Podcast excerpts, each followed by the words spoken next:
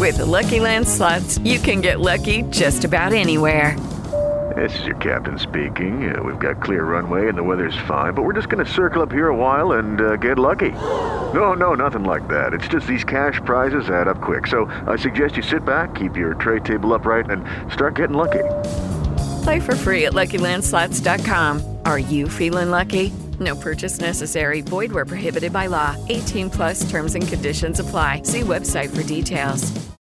Hey guys, it is Ryan. I'm not sure if you know this about me, but I'm a bit of a fun fanatic when I can. I like to work, but I like fun too. It's a thing. And now the truth is out there. I can tell you about my favorite place to have fun. Chumba Casino. They have hundreds of social casino style games to choose from with new games released each week. You can play for free anytime, anywhere. And each day brings a new chance to collect daily bonuses. So join me in the fun. Sign up now at ChumbaCasino.com. No purchase necessary. VGW. Void where prohibited by law. See terms and conditions. 18 plus. Hey guys, it is Ryan. I'm not sure if you know this about me, but I'm a bit of a fun fanatic when I can. I like to work, but I like fun too. It's a thing. And now the truth is out there. I can tell you about my favorite place to have fun. Chumba Casino. They have hundreds of social casino style games to choose from with new games released each week. You can play for free anytime, anywhere. And each day brings a new chance to collect daily bonuses. So join me in the fun. Sign up now at ChumbaCasino.com. No purchase necessary. VGW. Void where prohibited by law. See terms and conditions. 18 plus.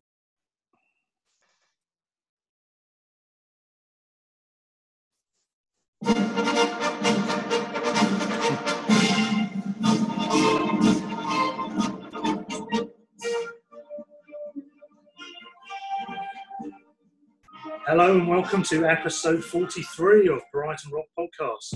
Yes, these are the delightful notes that we would normally be hearing firsthand down in dear old Brighton as the mighty seagulls strut out onto the hallowed turf of the Amex. No doubt we will still hear those famous Sussex strains of the old wartime marching song, but only from the comfort of our own living room sofas when Albion host Arsenal in the first of 9 crucial clashes before the season's final end. Yes, this is it. Project Restart is afoot, and the Prem's games in hand have already been played for Villa, the Blades, Manchester Shaky, and the Gunners, and all went off without any hitches whatsoever. Yeah, imagine if something horrendous like, say, the first ever goal line technology failure should have occurred in a match featuring relegation candidates. At least our best mate VAR would help if ever that unrealistic situation should occur. Hey, guys. Anyway, Peter, Robin and I are all back. Hi, Pete. Hey. Hi, Robin. Hey, Russ. And we are recording this special preview episode to build up to the big kickoff in the company of 3 special guests as well. Matthew Mattioli, Jason Saunders and Addy Adigun. Ladies and gentlewomen, I give you the Gooners. How are you, boys? Good, thank you. How are you? Not too bad, thank you. Lovely, jubbly. Okay, so I've got to throw in some London references, haven't I? Anyway, we'll start by acquainting all the listeners with you guys. Addy, first of all, I've known you from when I first came to London way back in 1899. Well, it's 1999, but it feels like it's been forever anyway. I came up and I was working my first job with you, wasn't I? And it's been downhill ever since for us, isn't it? That's right, it has. It's been a while. It's amazing to think how long it has been, actually, since we were first acquainted. And funnily enough, acquainted over our mutual love of film. Yeah, big film fans, both of us, yeah. And right. We worked in a cinema, to put it bluntly, which was the perfect place for us doing that job. And all good fun. And you are, as I quickly found out, also an Arsenal fan, as we've just mentioned. You did have a season ticket, didn't you, beforehand, but not at the moment, is that right? I did, yeah, not at the moment. So we actually, at where my parents live, had a lodger called Takayuki Nishigaya, and he played for Grandpa Sate. He was actually invited over by Arsene Wenger to stern his Spurs as a coach. His knees went early as a player. Did you just say Spurs? Oh, dear. That's not a good start. Swear word that is. Sorry, carry on. Unintended, yeah. I suppose I should pinch my nose and turn around anti-clockwise 3 times to take curse off. But, invited over really to train to kind of understudy Arsene and just learn from the greats, really. His knees went and ended his career early. And coincidentally, then ended up staying in a granny flat my parents have at the back of their house. And long story short, we became friends. And yes, I used to, I went to quite a few matches with him, in fact, and sat on the, you know, sometimes on the North Bank, but normally the East Stand at Highbury. So yeah, then became a bit more of an active gooner, really. And yeah, just, you know, I was born in Highgate and grew up just off Upper Street. So Arsenal's my local team. And according to family legend, the first time I saw Arsenal was when they won the cup in '72. And my mum held me up. It's hairdressers now, but number 3 Theberton Street. And you can clearly see Upper Street. And as Arsenal went by on the bus, I started gurgling and dribbling or something. My mum was like, oh, okay, that's good. He can support Arsenal like his big brother. So, so yeah, it's been a journey, and I do miss the matches at the, you know, at the Emirates. And the match yesterday actually was the first match at the Etihad, a away match against City that I haven't seen in about 4 years, because I watched them. I got to City pretty much every. Well, every single season I see the away matches. So it's glad I missed last night's shocker anyway. We should explain, 5 of us on here out of 6. It's the most we've had on at one time. Previously 4 was the limit. So this is breaking new ground for us. And 5 of the 6 people on screen here tonight are all based in North London. 4 of them I'm not based in North anymore. Oh, sorry, yeah, sure, in South now, I knew. Oh, yes, yeah. Should really mention that. Were from North London or have lived in North London. The other one is in the northeast of England. But Peter, you're from North Finchley. East Finchley, yeah, originally. So you will probably know the other 2 guys here tonight from the Gooner representation in terms of areas and stomping grounds, if not acquainted directly. Matthew and Jason. Well, Matthew, I met you first, and I met Jason through you, didn't I? Yeah. We met through work, didn't we? I was giving you driving lessons. You were indeed, yeah. And you're still talking to him? Yeah, I mean, well, it worked out all right, because we shared a mutual love for moaning about football, didn't we? And friendship was born. Yeah, I'm just thinking, around the time I was doing driving lessons, there was loads of, like, FIFA scandals and things like that, and we kind of bonded over our hatred of, like, Sepp Blatter. So yeah, it was quite a nice thing.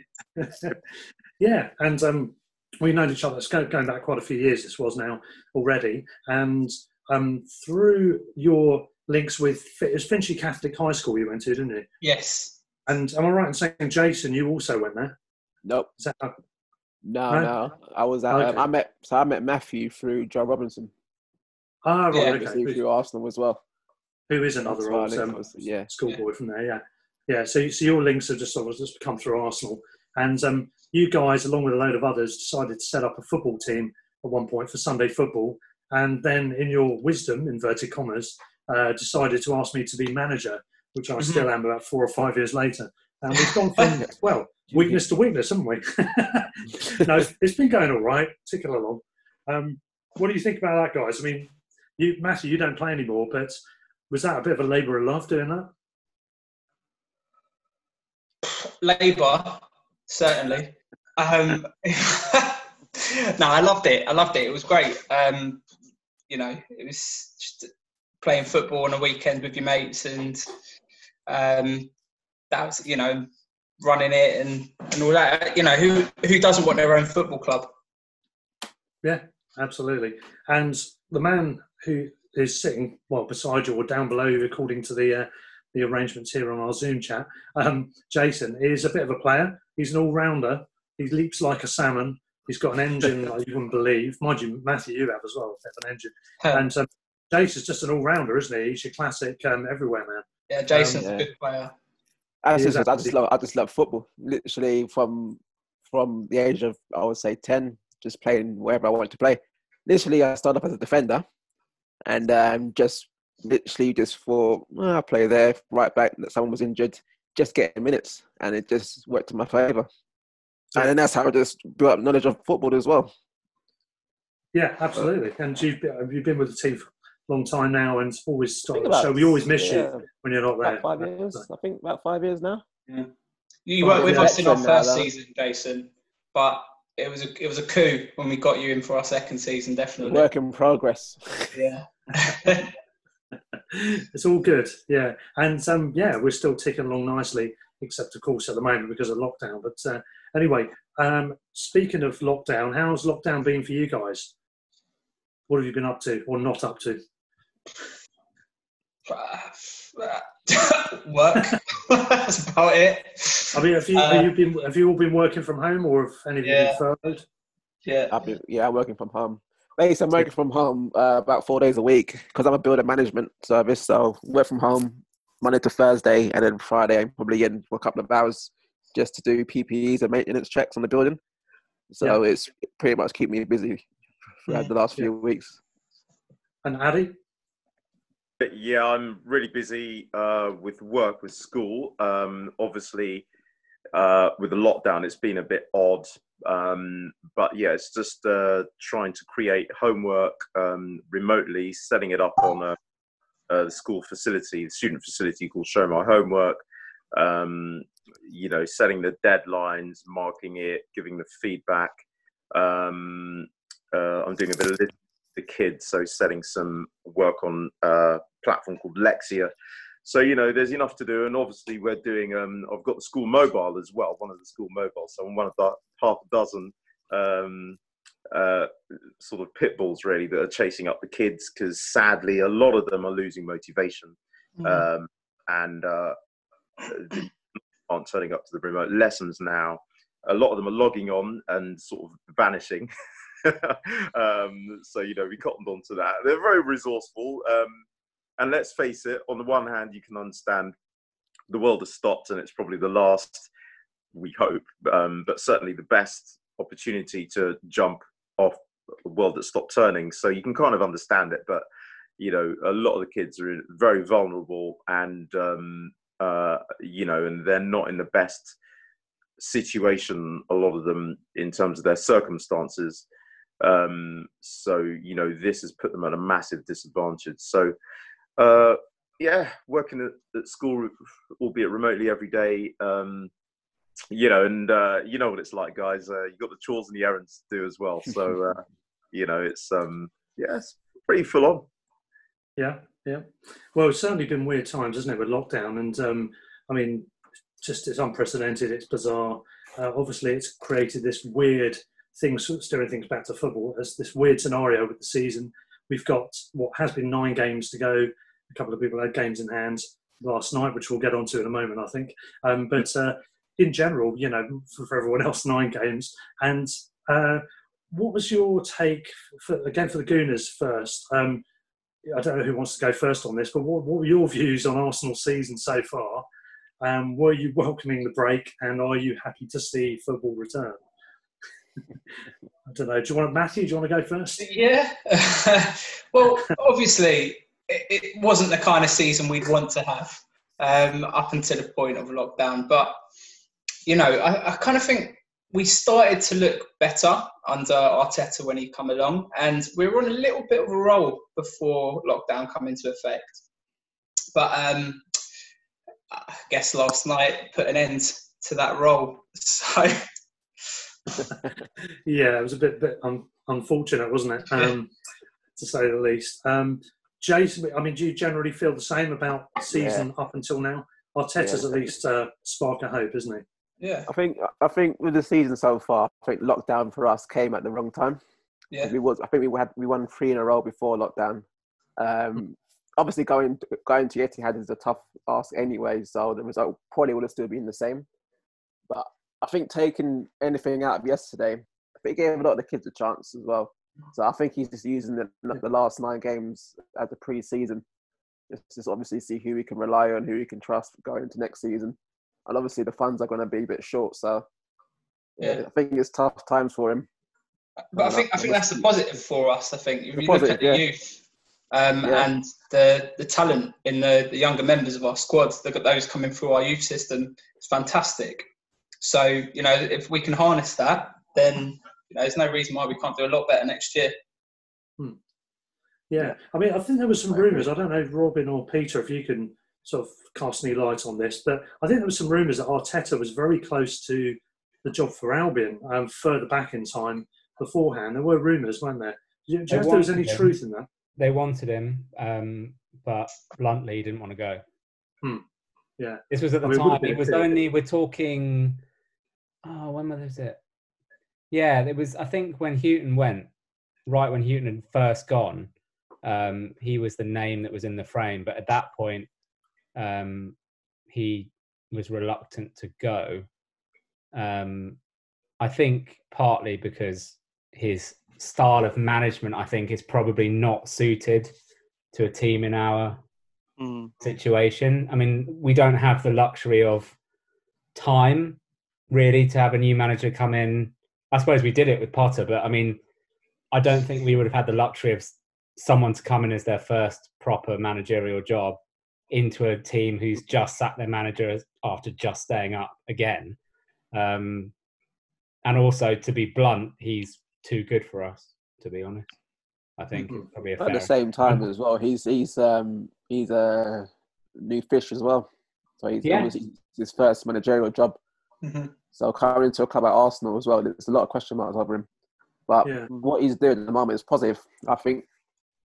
Obviously the results, it's taken the results, he's had quite a few draws and not many wins, but I think the atmosphere and the attitude around it that he's created at the moment is a step in the right direction. I mean, as an outsider, you can see what he's trying to do. And I think he needs a couple of transfer windows because, again, as an outsider, the defence is still a shambles, to be quite blunt about it. Well, watching last night, I think anyone would argue about that. And I suppose, I mean, to me, Arsenal's central midfield has been the issue for the last, I don't even know how many seasons, to be honest.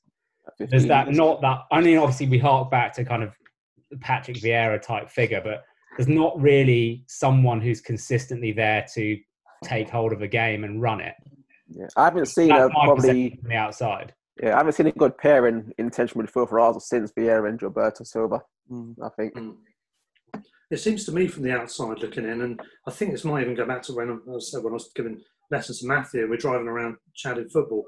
That I think at the time it was a goalie or something that just seemed to take years and years to get resolved when it could have easily been certainly resolved to a large degree, if not the perfect fit.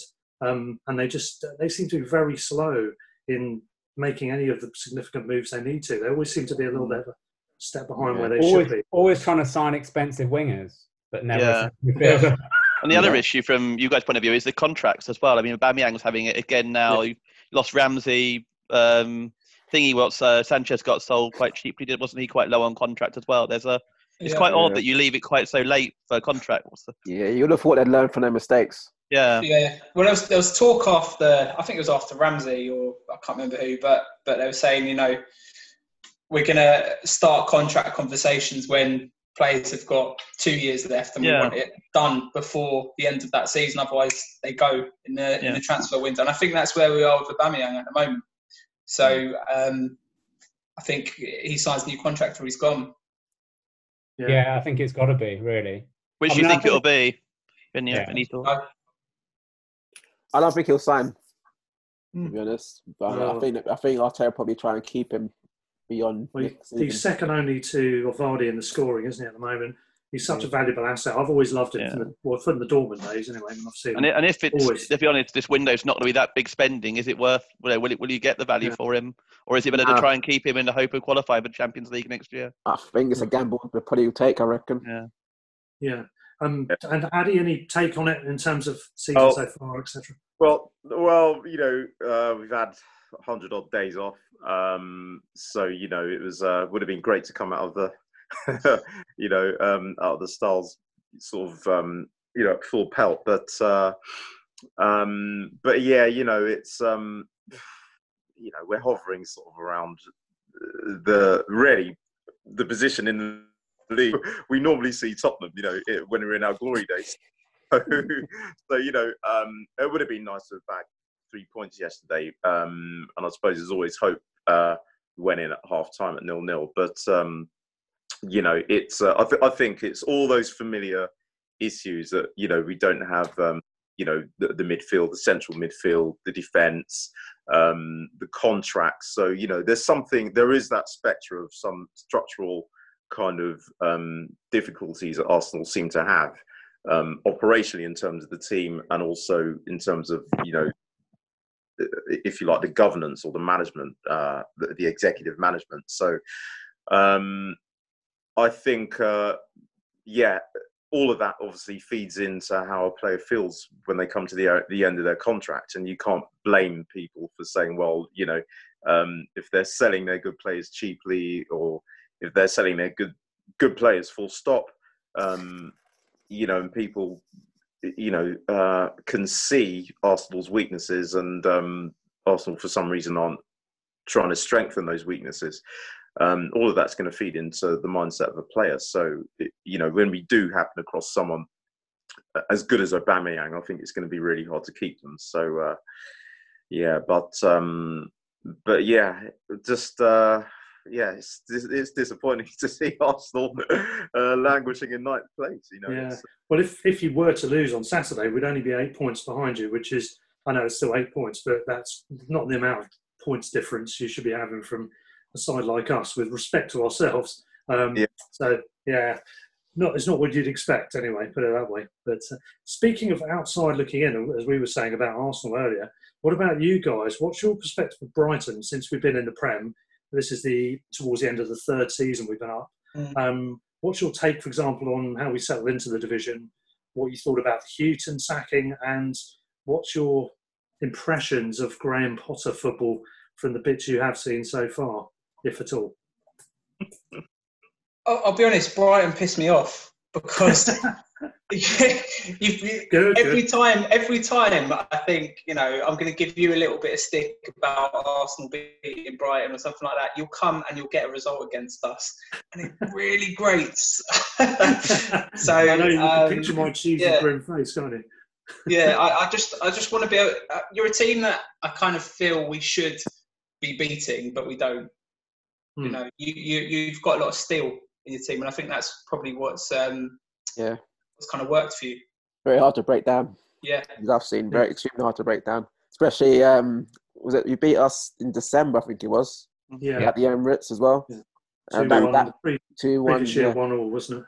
Yeah. Oh, and then last season, if you know, we beat you last season. We qualified for the Champions League, and Shaka. You know, you took a point off us. Should have been three as well. Should have been three. Yeah, we had an open goal at the end almost, didn't we? That goal Graves could have scored, yeah. Anyway. And he put it out for a throw-on or something from memory. I mean, Arsenal, you guys have been unlucky in that you've actually been on the end of only probably a handful of times where we've actually played a full game at Premier League quality. So the game at the Emirates was obviously, that's the first time we've won away from home against one of the traditional top six. The game, was it 2-0 when Murray scored 2-1? 2-1. 2-1. Again, that was, at that point, was really the first time that we'd properly gone toe-to-toe with a big club. You've been unlucky in the fact that we just, like you say, we seem to save the decent performances for you and Man United, actually. Yeah, that's the thing that's been talked about a lot, that Brighton have got a really tough, we obviously got a really tough run in coming up, because we've got you guys, United, City, Liverpool to play at home. But we're actually unbeaten at home against you and United in the 4 games we played with a crowd. So by losing the crowd, we're potentially losing, you know, obviously quite an advantage there. And people were saying, oh, well, you're never going to get any points from those. But actually, we've got 10 points from you guys and United the last 2 seasons at home between them. I wonder how much is the psychological thing about who you're playing, knowing you've beaten them. You go into it with a particular confidence that you wouldn't have, say, if you go up against Spurs, who you never get a result against, sorry guys, or a Man City. Well, we've not got a result yet, but we've played well, but not, you know, psychologically it makes a difference, doesn't it? I think so. Maybe. I think the other thing is we were lucky with the December game was one of Ljungberg's only games in charge, wasn't it? Yeah. We peaked. Yeah. The fixture list helped us out. We kind of got peak scheduling for that, that you guys were in a bit of disarray. But, I mean, even with that, with trying to be as non-biased as possible, I thought we were comfortably the better team. The win was coming in that game. Yeah. I remember going to that game. I mean, I think... You could see it was coming. We had a good spell after half-time, but other than that, I think it was pretty... Yeah, there was that period just in the second half where you got the equaliser right at the beginning of the second half. Yeah. David Luiz had that goal ruled out for offside, where bizarrely the liner didn't put his flag when he was 5 yards offside. Which we discussed a few times on here. Yeah, but I think there was that 10 or 15-minute period where I thought, yeah, we could be in a bit of trouble. But other than that, being as unbiased as possible, I thought, we deserve the... I think the way you guys play suits us in a way as well, especially at home. Because you attack... Whereas like a lot of the teams that sit back against us, we can't break down. Whereas obviously you guys aren't going to come to Brighton and sit back and defend. So yeah, it would suit us definitely.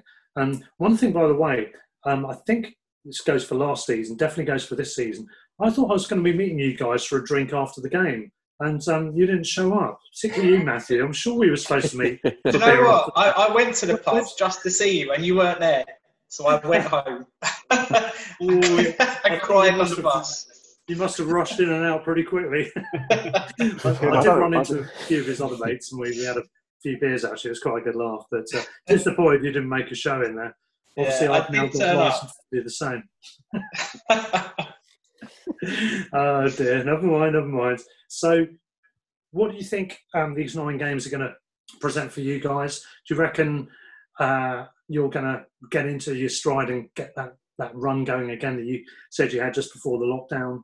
And do you think we're going to survive as well?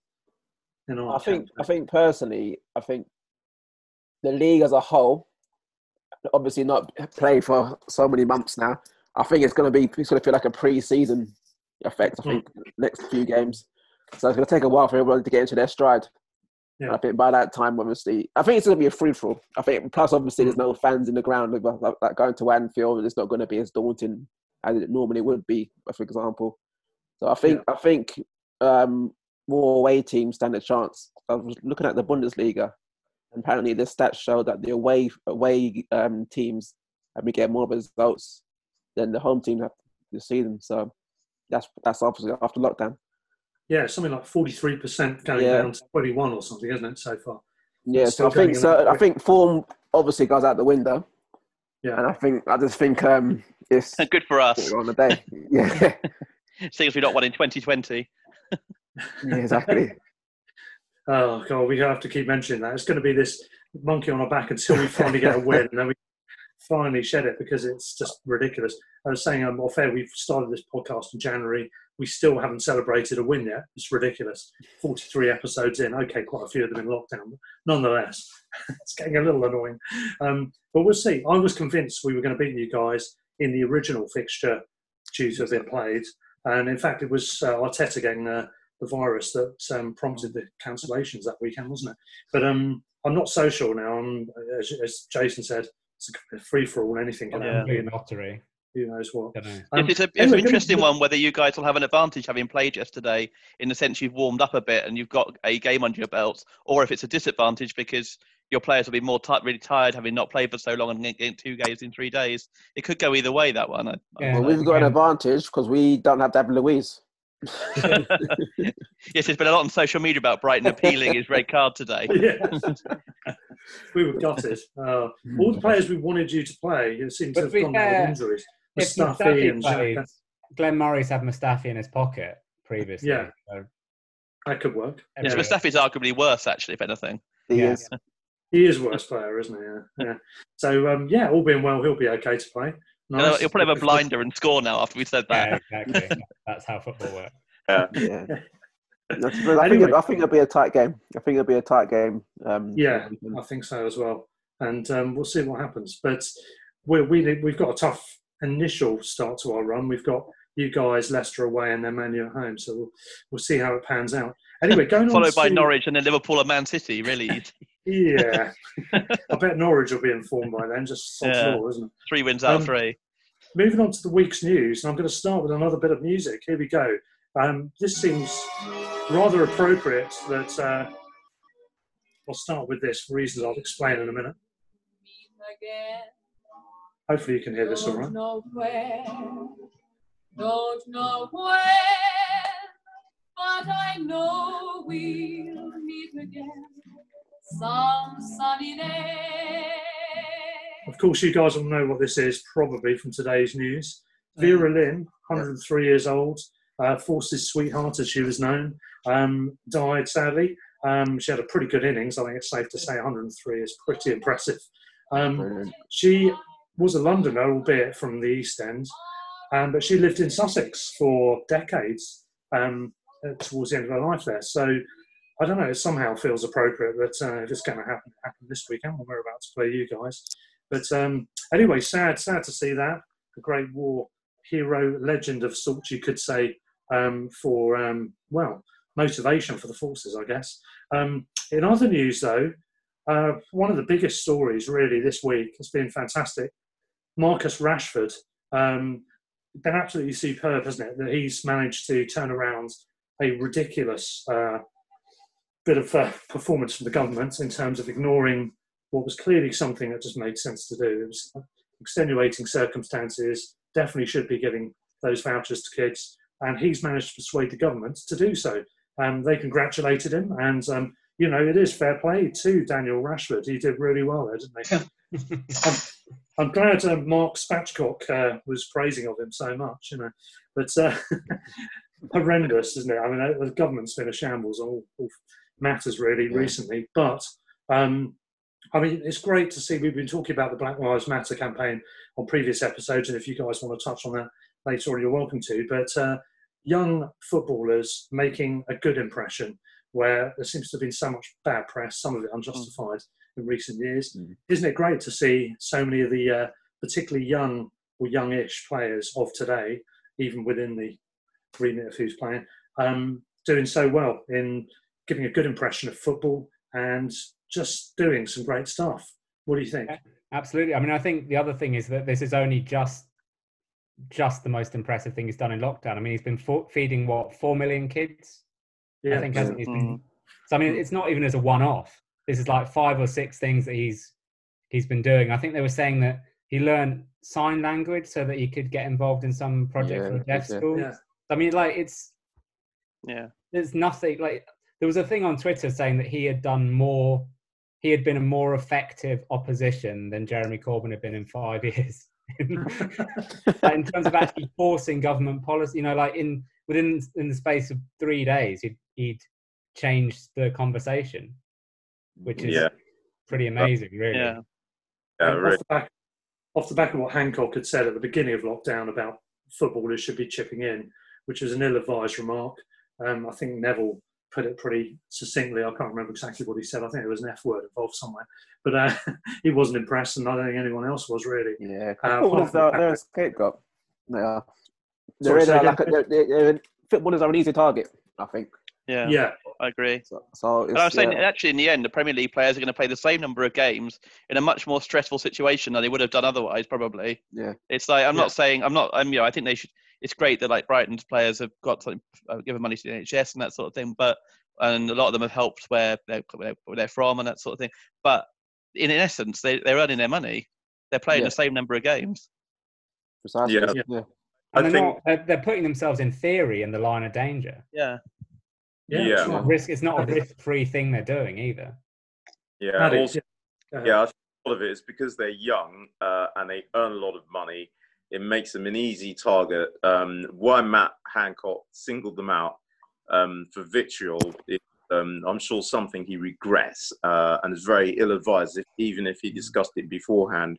And lots of footballers do so much stuff almost in stealth mode that you don't know about. And working in, as it were, enemy territory as an Arsenal supporter. I mean, the school I work at, Glazemore Community School, that's in Tottenham. And I know for a fact, even ex-players like Ledley, loads of stuff in the community that nobody cares about, because it's not about red carpets and fanfares. So, yes, what's been done recently by young Rashford is really incredible. As such a young man at 22, and he's done it with so much feeling and empathy, really, because of how he grew up. And some of the disadvantages he experienced. Just to see young people like that doing so much in their communities and beyond, because this affects the whole country, is really really fantastic. And I think maybe that was kind of partially, I can't speak for him obviously, but partially between that tweet, you know, when he was saying this is England. So yeah, it's yeah, very strange times, strange days for all of us, and this is just a really good news story that for one I don't tire hearing about. Yeah, I think for me it's when we had the World Cup and the way we had those open interview processes, a big room, all the journalists, and the way the players were talking with the journalists and the media, and really starting to then connect with the fans, which is something that had long been lost. The likes of Rooney shouting at the screen and everything. It's far cry from that, wasn't it? And I think that's what set the ball rolling in terms of this this new dialogue that's able to happen between players and the media and the fans. And it seems to have gone on from strength to strength since then. Raheem Sterling's the obvious other example, speaking out about racism and various others besides. And I don't know if there's a chicken and egg thing here, whether they were always going to be doing that. And that World Cup seminar stuff sort of just gave them a platform to start, or whether that's set them on their way, I don't know. But either way round, it's been brilliant to see. And it's also been great, of course, since the games have restarted, we've seen people taking the knee in tribute to Game of Thrones, of course. As again, not to mention Matt Hancock in a bad light yet again. But yeah, it was definitely Game of Thrones. Nothing to do with heraldry going back centuries or anything. To be fair to Matt Hancock, wasn't that Dominic Raab instead? I think it was actually. Yeah, you're right. Yeah. I don't, not that I want to stand up for Matt Hancock, but it was another incompetent politician, not him. They all blur into one giant shambles shape. I don't know. I can't tell one from another. Yeah, offers blob of incompetence. That's what it is. Oh dear. The depressing thing is, it actually is taking footballers to come forward, and or specifically Rashford to come forward and make the government see sense. It's like, that's not really how your country should be run. It should be run on, like, you know, actually the right decisions, not like such, you know, things being pointed out when they're so stupid by footballers and them turning it around after like 24 hours later or whatever. It's bizarre. Yeah, I mean, the fact.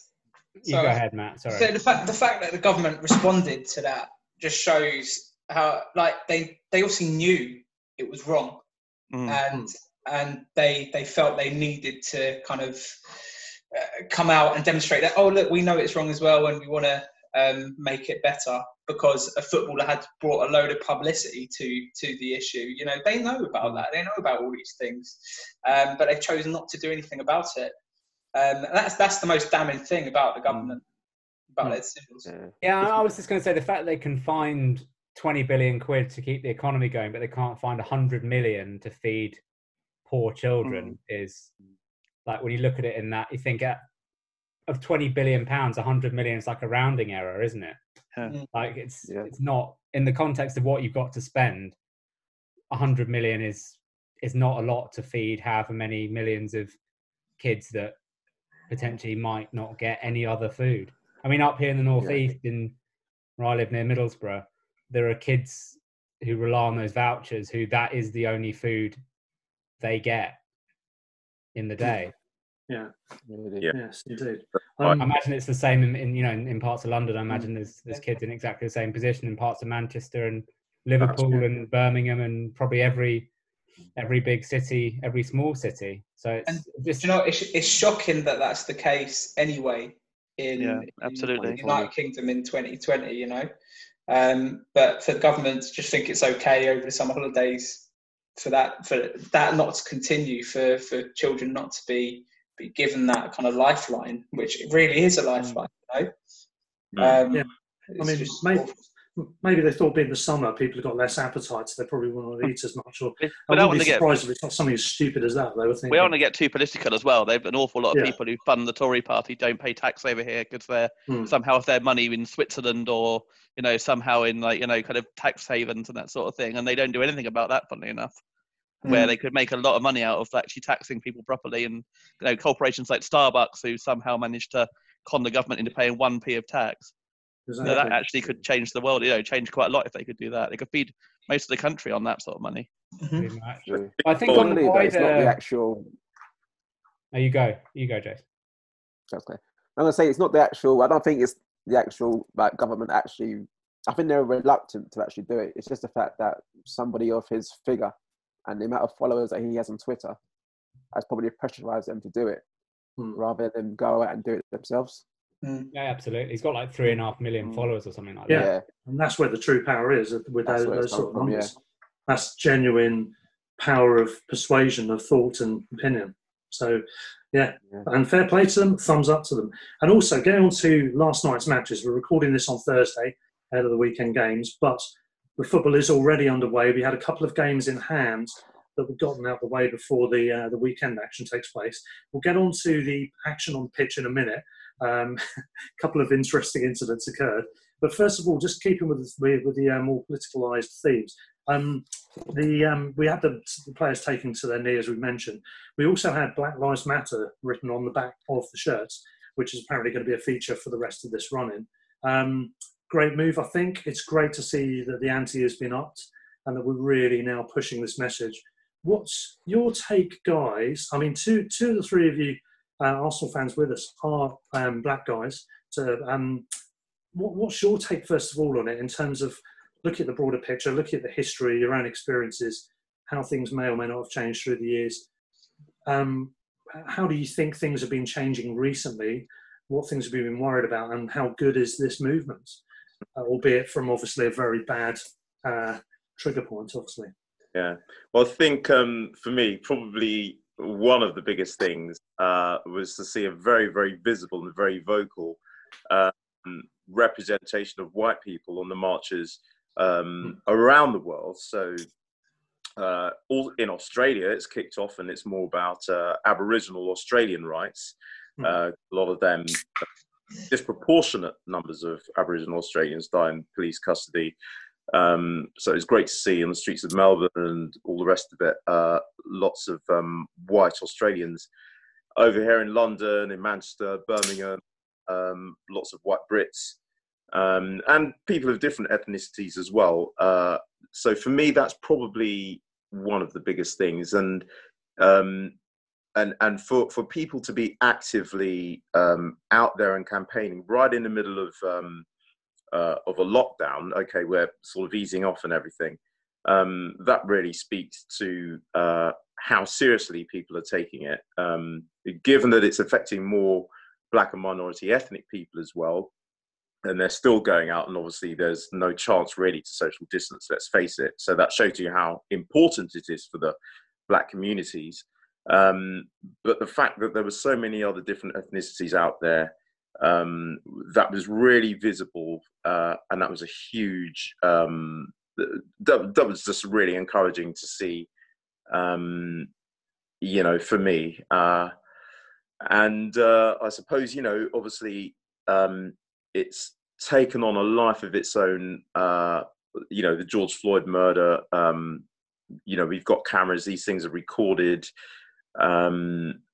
You know, there was the Ghana murder before, which again was a chokehold, not by a knee, but by someone's hands. And again, the guy was screaming, "I can't breathe." So these things are being recorded, and people are beginning to understand, if you like, the attrition that certainly the black community in America have been under for centuries, really. And it's, you know, if you think the Civil Rights Act was in 1965, and the black and white people are campaigning for structural changes, because it has to be structural and it can't be just laws, you know, and acts, you know, people have to change themselves.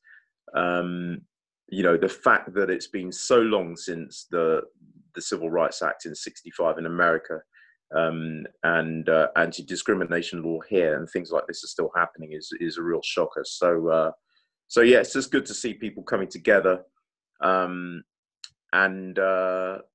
you know, and yeah, okay, the statues might be a bit of a focal point, but it's really the structure and people that have to change for there to be lasting change.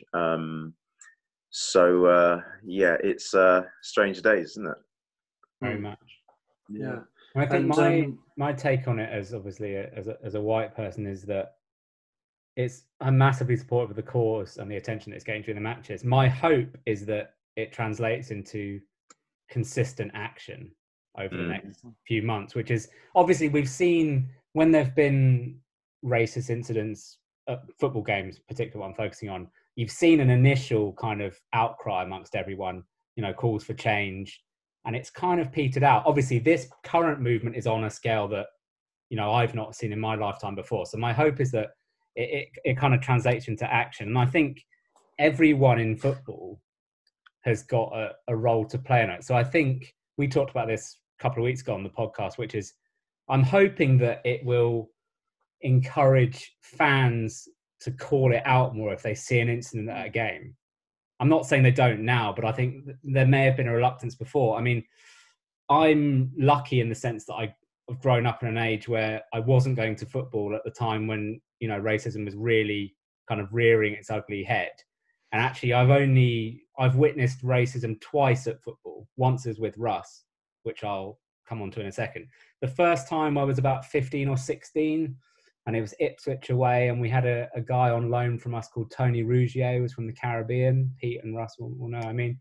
And we were away at Ipswich, and there was a guy in the row behind me that shouted. I'm not obviously going to say what he shouted, but I was at an age there where I felt that I couldn't challenge him because he was a, you know, fully grown adult and I was a 15-year-old kid. So, and the second time was actually with Russ. We were at Selhurst Park watching a Palace game, Brighton Palace, and it's all this bizarre scenario where both teams actually had two or three black players on either side.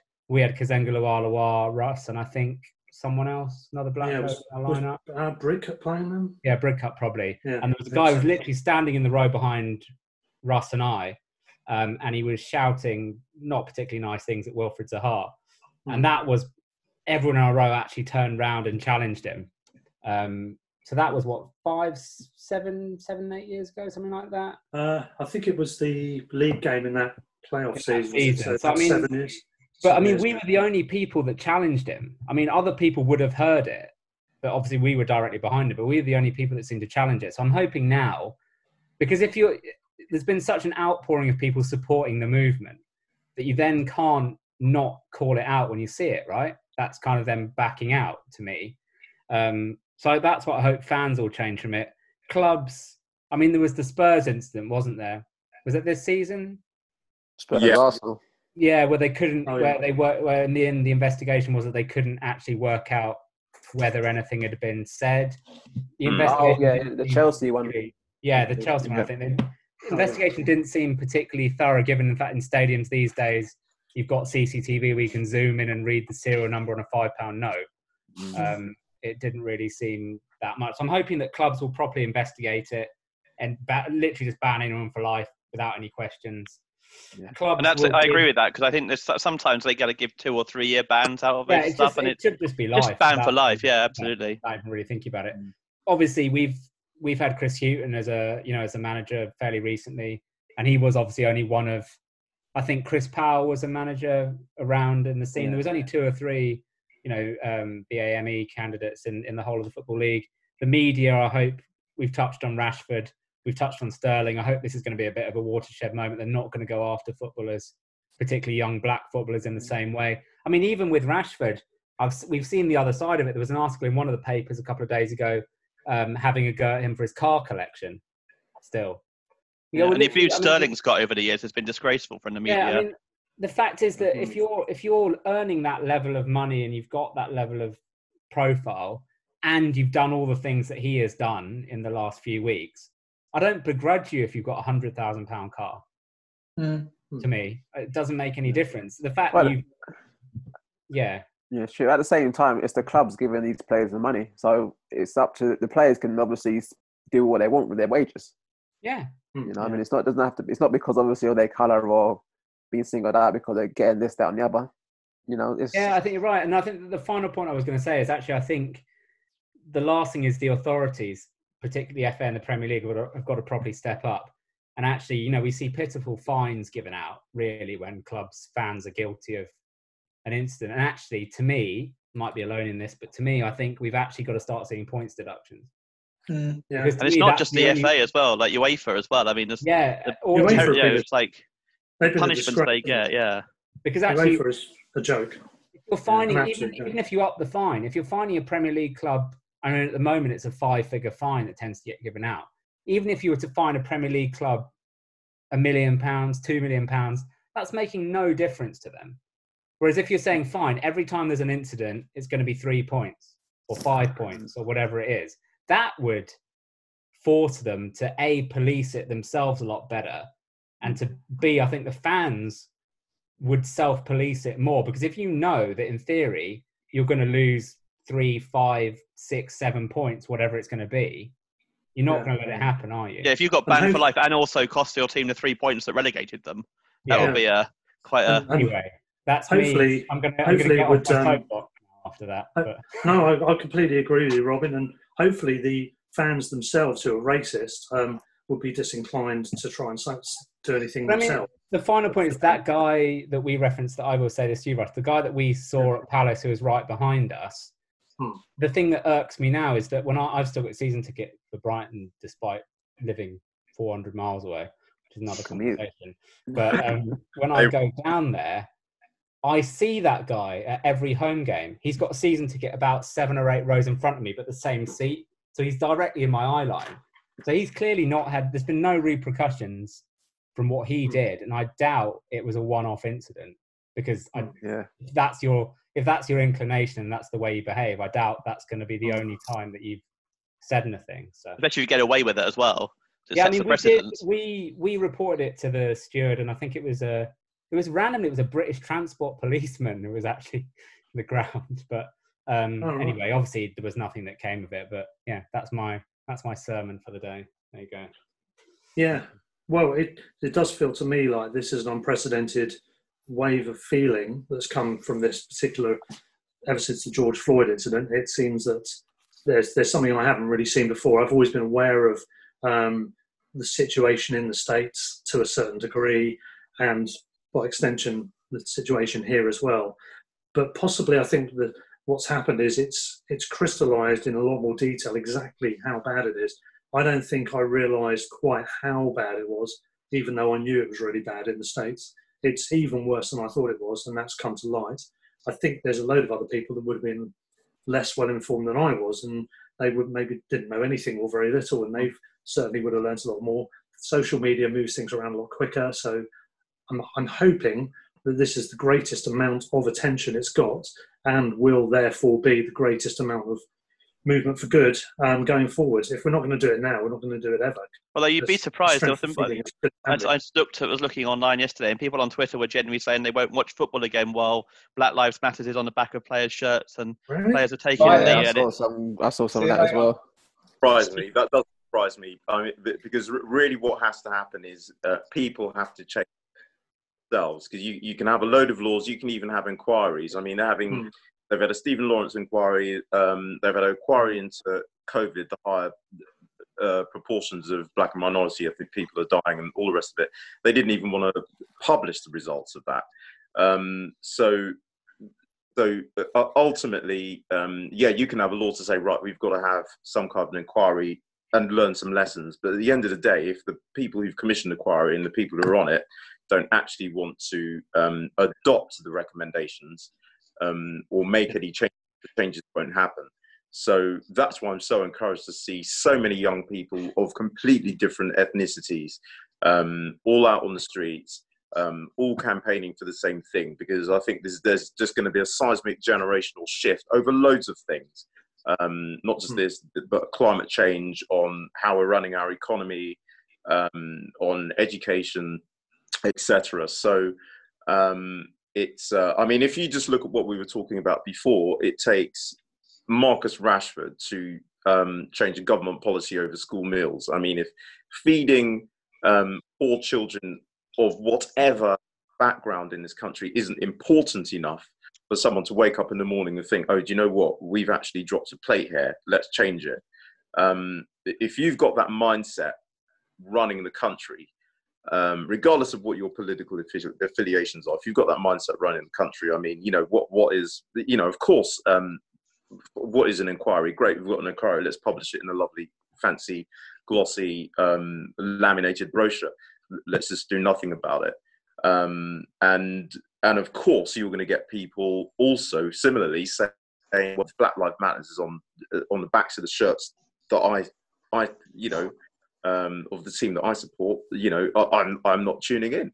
So to me, it's just, it's mad to me, because it's exactly the same logic I've always thought is, you watch someone, and I think there was the incident obviously where Sterling was had the racist abuse. Was that this year? Last year at Chelsea, wasn't it? Yeah, yeah. And you think, I can't get into the mindset of someone who's got views like that anyway. But if I'm trying to get into the mindset of them, I don't understand how you can support a team like, you're a Chelsea fan, right? So you've got 4, 5, 6, 7 black players in your squad, something like that. Well, you know, I remember. I mean, do you see where I'm going with it? It's like you're using. I remember the days when there were chants, our N-word is better than your N-word. So I mean, that's a kind of thing. And I'd say that's why I'm trying to put myself in that mindset, and I can't do it. But I've always found that was the same with that incident I referred to. Obviously, we had a guy who's abusing Wilfred Zaha. We've got Kazenga Luawluaw and Liam Brickett on the pitch, you know. So if Kazenga Luawluaw puts the ball in the top corner, that guy's going nuts for the goal. Yeah. I've never been able to get my head around that kind of. Yeah, that's because he's thinking our N-word is better than your N-word.